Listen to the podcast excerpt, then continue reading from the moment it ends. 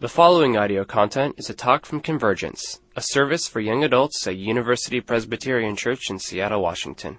For more information, please visit our website at upc.org forward slash young adults.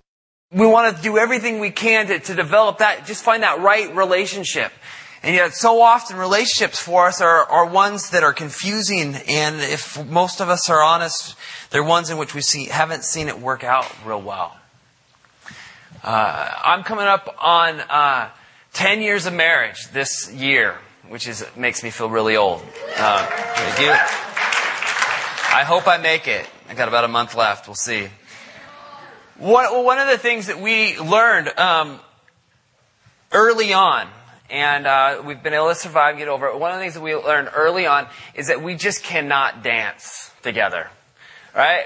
I, I tried. I, have mentioned this before, but I just, I think I laugh about it all the time because we tried. I, early on, I thought, you know, this is going to be romantic. It's going to be great. We're going to go out. We're going to ballroom dance. And so I just, uh, I took her out. We went down to like the Fraternal Order of Eagles or something ridiculous like that. And we were going to ballroom dance, right? I'd gone out. I'd gone out on dates before. It had been great. I thought I was a great dancer until we got on the dance floor and we started just fighting like crazy she's she's not following. That's what I was thinking. You're not following. And she goes, "You're not leading." We're just bumping into each other, and, and, and it, it, was the one of the most frustrating things that we have ever experienced. And we finally got to the point where it was like at the end of the night, it was like, "Yeah, that sucked. That was great. Okay, see you later." And we were out. Well, what's interesting is I think that this whole idea of a dance is a lot ties into our ideas of, of what does it mean to lead and what does it mean to follow.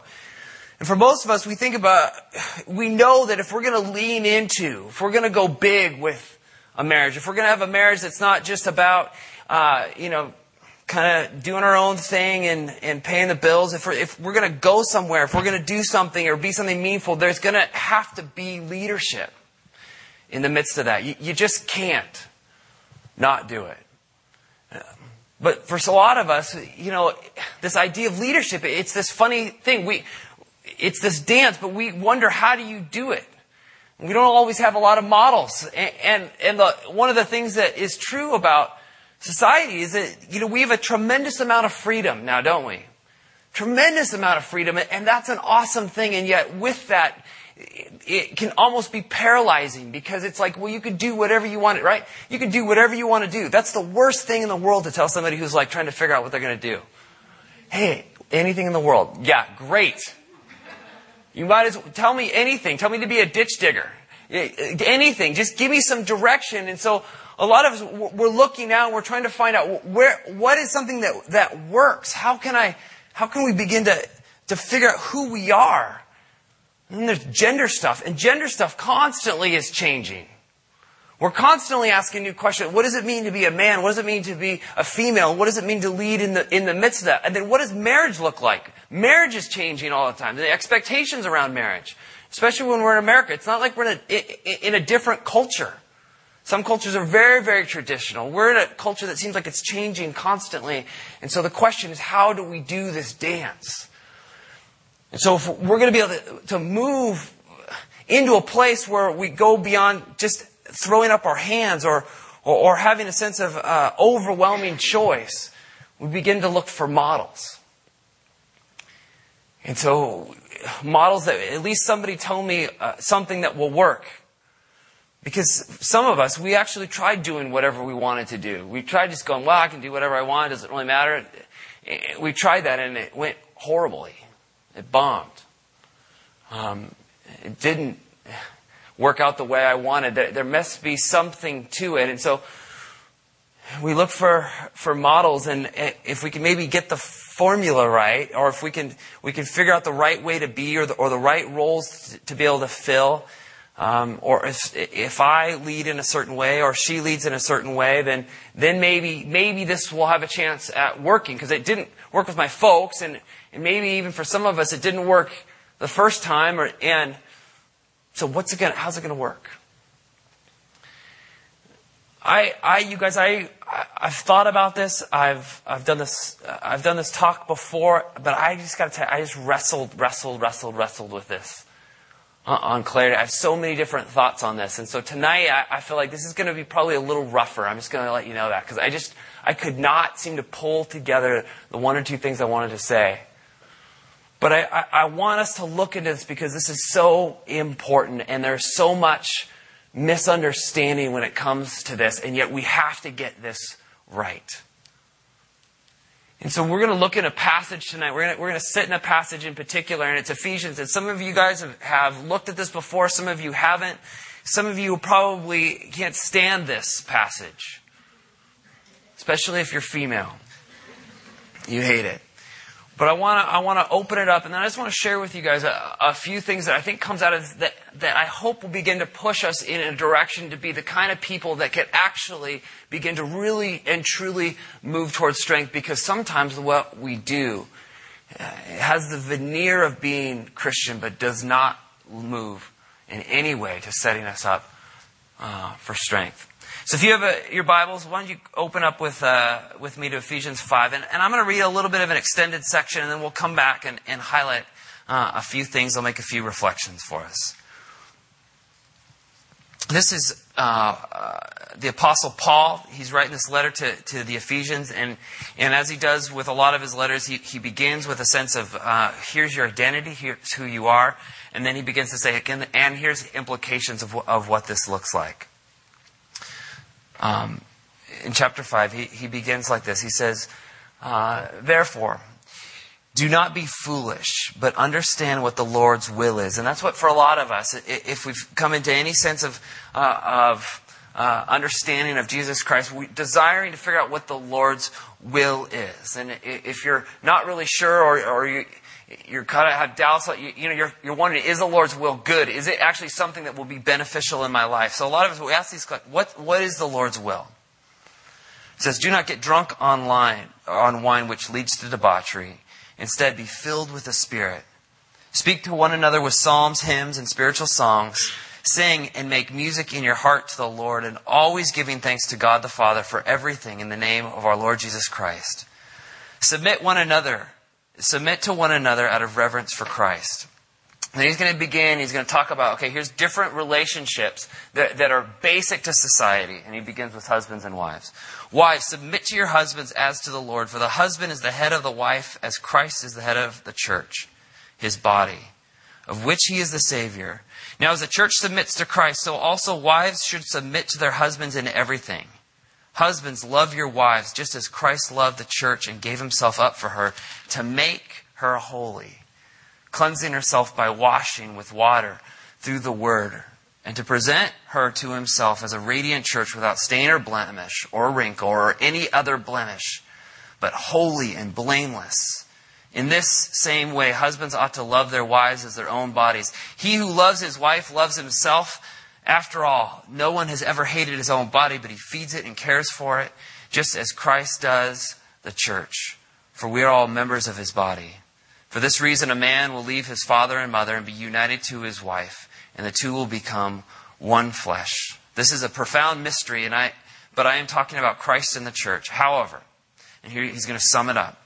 Each one of you must love his wife as he loves himself, and the wife must respect her husband. Would you guys pray with me? Lord, as we get into your word, Lord, there's a lot in here that we want to, we're resistive to. Uh, for some of us, we're, we're like, we just don't always know what to do with it. But Lord, I pray that you would, by your Spirit, uh, begin to do the same work that you did in the very first years because you inspired this word. That it began to form this community. Lord, will you form us? Will you open our eyes to how we can be people who lead strong and well so that we can live boldly and big. So, Lord, pray that you guide us tonight in your name. Amen.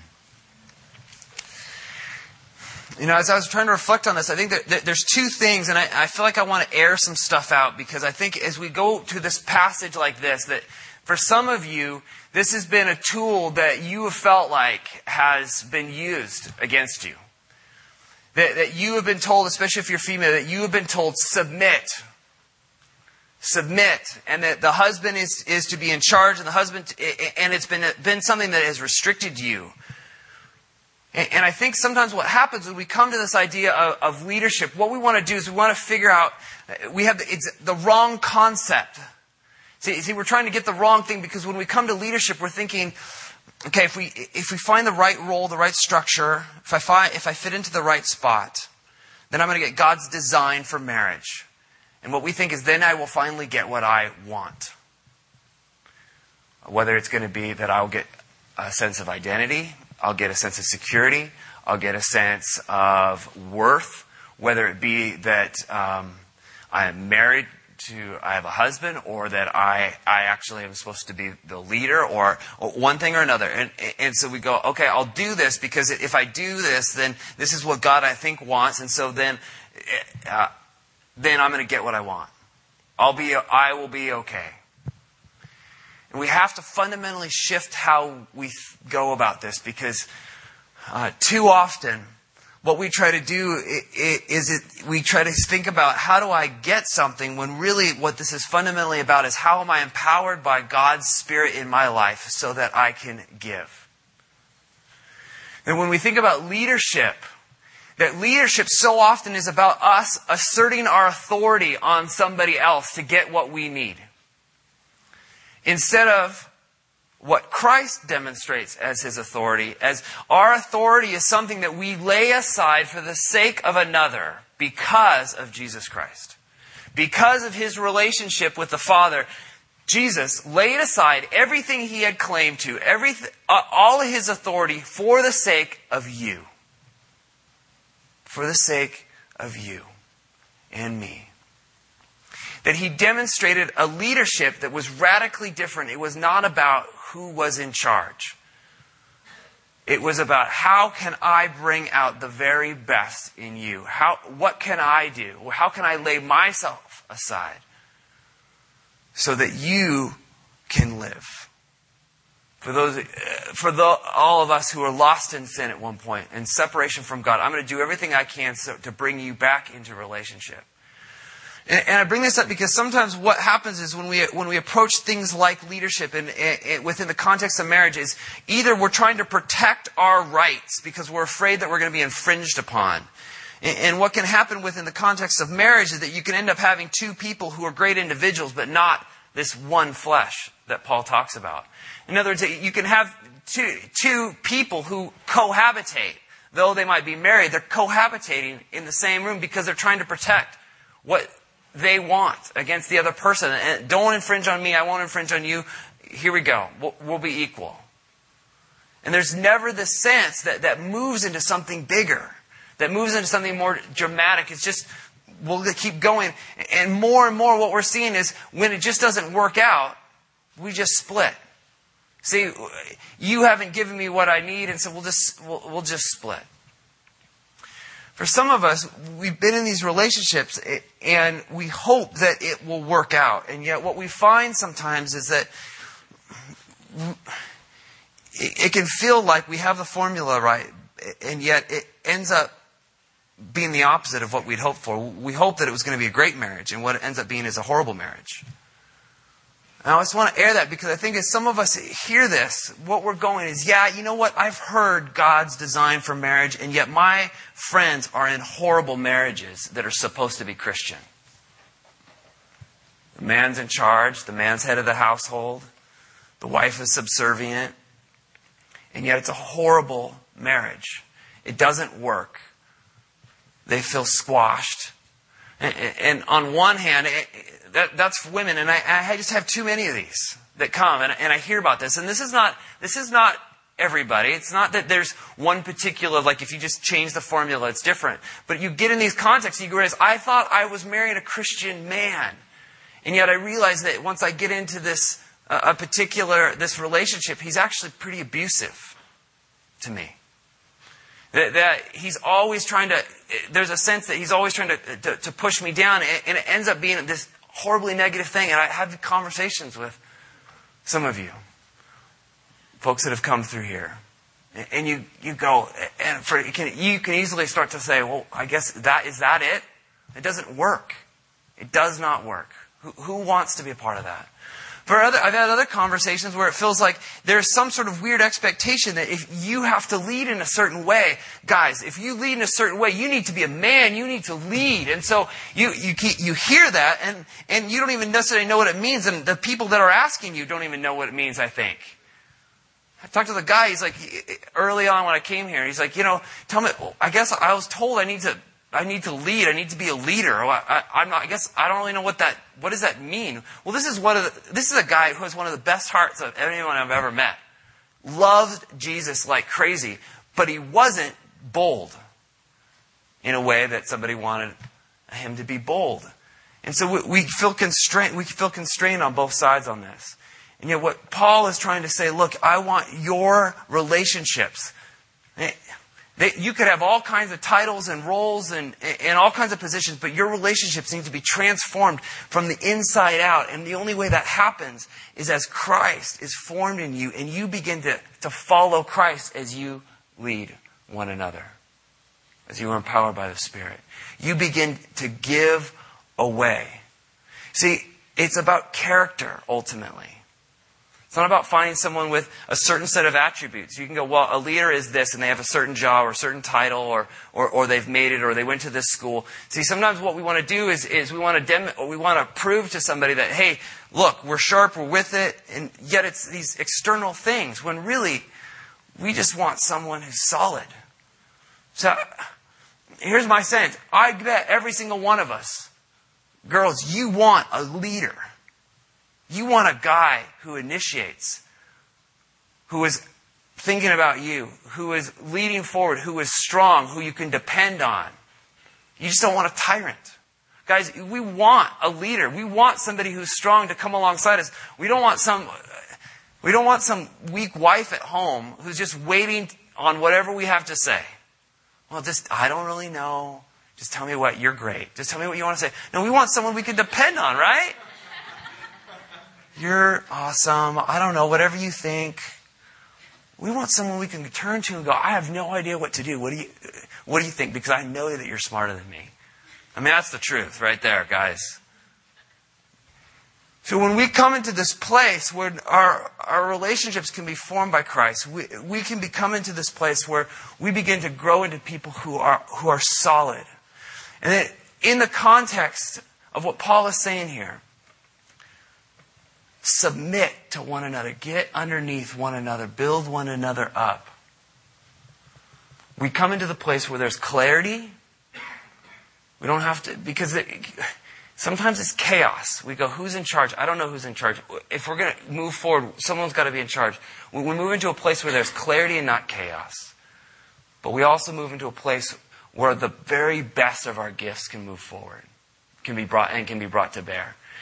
And that's what for some of us we resist. We feel like if we get into this place and we start talking about leadership, my gifts are going to get squashed. And for some of us, we feel like I'm going to have to try to be the, a person that I'm not. I just know I'm not. But I have to pretend at least to be in charge in all things. And it's exhausting for us. One of the things that we each need to do is if we're going to come into this place is if we're going to submit to one another is we're going to have to learn we actually have to have something that we can give away. And, and that only is going to come as we develop our relationship with god as we actually have something solid to give away. If not we're going to be playing games and we're going to get ourselves in trouble. Uh, you're, are you growing in character are you growing in, in a sense of your identity being based not on if you're in charge or not in charge, or, or if you're competent in everything or not competent in everything? Are you growing in a sense that Christ is your identity? Guys, are you growing in a sense in such a way that you're able to, even now, and this is why this is so important for us if we're going to have, uh, as a community, Christian relationships and Christian leadership. This is not something that's just marriage. This is across the board. This is something we can be developing on now if our ultimate goal is not simply to be happily married, but to grow into maturity in Christ. That even now you can begin to say, in our dating and in community, are you saying, how do I put aside my needs? for the sake of someone else? How, how am I am I demonstrating the kind of character that says that I am not here purely for myself, but I'm here for the benefit of somebody else? How am I beginning to understand who I am as a person? What I, ha- what I have to offer and what I don't? So that I can come at some point and go, you know what? Here's the deal. I can bring the very best of this, but I, I'm okay that I don't, can't do X, Y, and Z. I need you to do it. See, the very best of relationships are those relationships in which uh, men and women who are given gifts, strong gifts, competent gifts, can be able to come together and say, the very best, let's bring to bear as we think about moving forward and, and going through life, who's better at leading out on this? And whoever that is leads out. Because I'm here to give and to build you up and to see if you look through what Paul talks about for guys, it is guys, your job, your number one job is to make sure that your wife thrives.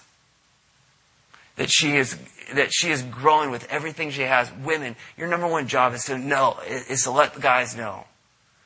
Let the men in your life know that you are proud of them. See, we all essentially want to be honored and recognized for who we are.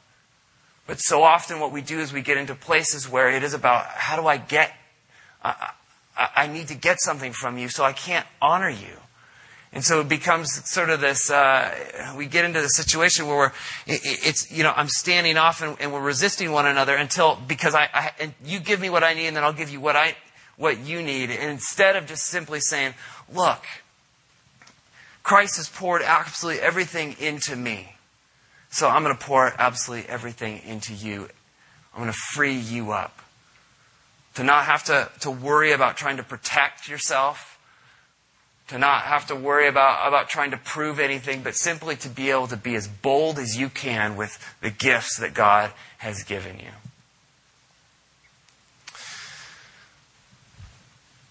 For all of us, I think as we come to this place, we, we, long to, we long to know that we're valued. We long to know that we're treasured. The only way we're going to be able to do this, the only way that we're going to be able to have a marriage that is going to, or relationships that are going to last, is that we are going to be the kind of people who can begin to follow after Christ. And then Philippians 2 says this it follows up.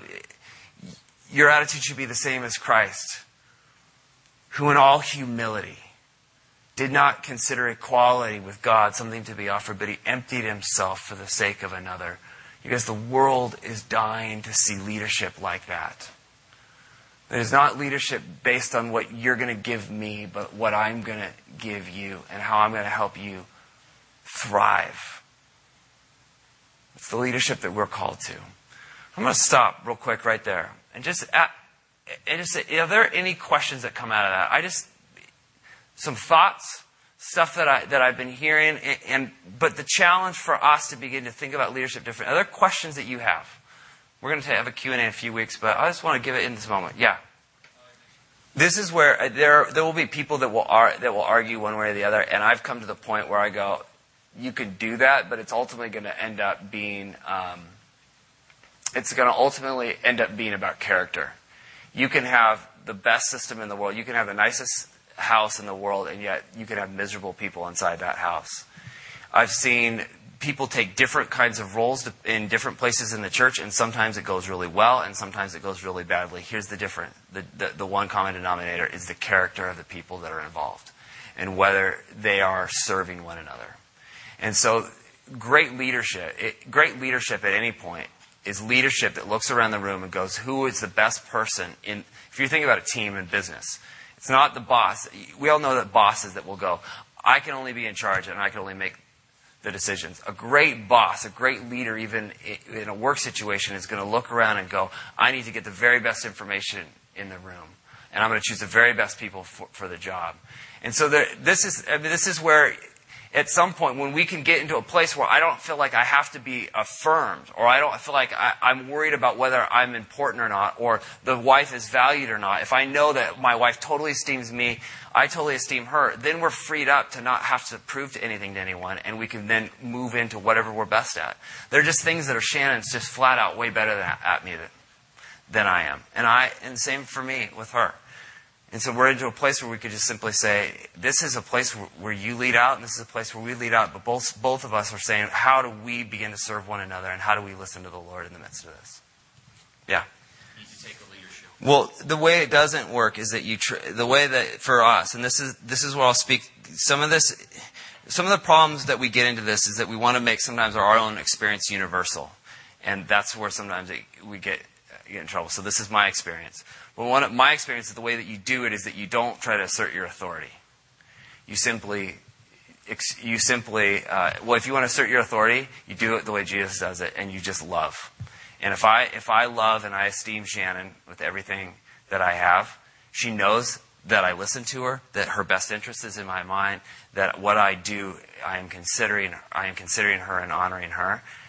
Some of these questions on who's in charge go away and, and, vice, and vice versa. That's been my practical experience. I wish, it, it, I wish I could map it out better, but practical experience is you can fight all day long. And that's why I think what we do is we get into trouble because we want to fight about who's in charge and who, and who has a specific role. And so sometimes what we do is we go, well, I don't want to get pigeonholed into something, so I have to do this. I, guys have to do this. Women have to do this. And so we stick there even if we don't like it, or even if it's not true of us um, when we can let go of some of that stuff because we know that we're esteemed, we're able to move into those places in which we truly are gifted. Yeah, Kyle. Yeah, this is. Yeah, totally. The mutual submission is good. If you look at the text, the problem is that that can break down a little bit in that um, that so mutual submission is a general it is a general category over all the all of the relationships. So it's going to be uh, slaves and masters and children and um, and then what, husbands and wives. Um, th- that submit language doesn't get used for guys in the same way that it does for women but it's but the basic concept would hold in there. And so i think we get if we want to say that exact word goes over to husbands it's not totally true but but if you look at it, you know, both of the, both of the leadership is based, is dependent on um, Christ. So you submit only to Christ. Well, the church doesn't submit to somebody who is uh, simply, um, Christ pours himself out for the sake of the church. That's why the church submits to Christ. And same ways, what, what, how, do, how, do how are men supposed to treat their wives? As Christ. So Christ is the denominator. So whatever Christ, the leadership of Christ looks like, that's what guides it. And in both of this is it's all it's about being filled with the Spirit, too. One last question, and then we'll be we'll be done. And and by the way, if you have more questions, we're going to do this. Dave's going to be here next week, and then we're going to do a, Q and A, and it's it'll be wide open. Yeah, Eric. Oh,